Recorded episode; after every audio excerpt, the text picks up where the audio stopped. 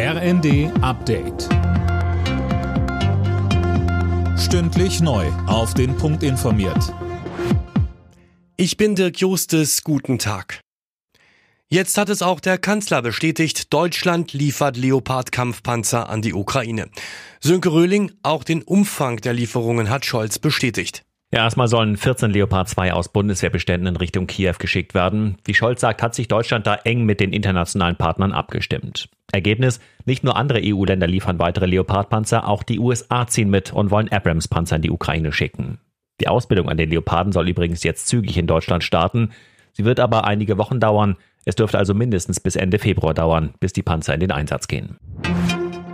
Die Bundesregierung geht davon aus, dass sich die deutsche Wirtschaft in diesem Jahr deutlich besser entwickeln wird als zunächst gedacht. Sie erwartet ein Plus beim Bruttoinlandsprodukt von 0,2 Prozent. Bisher war man von einem Minus von 0,4 Prozent ausgegangen sollten Ärzte verpflichtend melden, wenn sie einen Patienten nicht mehr für fahrtauglich halten. Das ist ab heute unter anderem Thema auf dem Verkehrsgerichtstag in Goslar. Der Automobilclub von Deutschland ist gegen so eine Meldepflicht. Herbert Engelmohr vom AVD sagte uns dazu gerade bei Älteren fällt auf, dass die meistens sehr viel sorgfältiger mit der eigenen Fahrtüchtigkeit umgehen als so manch Jüngerer. Und dementsprechend besteht die Gefahr, dass hier sehr schnell äh, diskriminierend vorgegangen wird, wenn man sagt, alle ab einem bestimmten Alter etwa müssten hier sich einer Untersuchung unterziehen.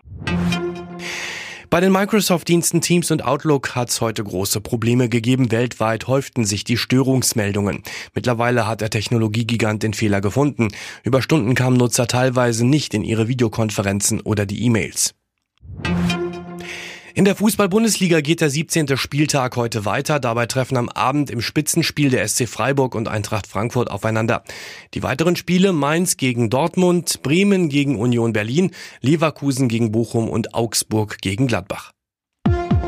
Alle Nachrichten auf rnd.de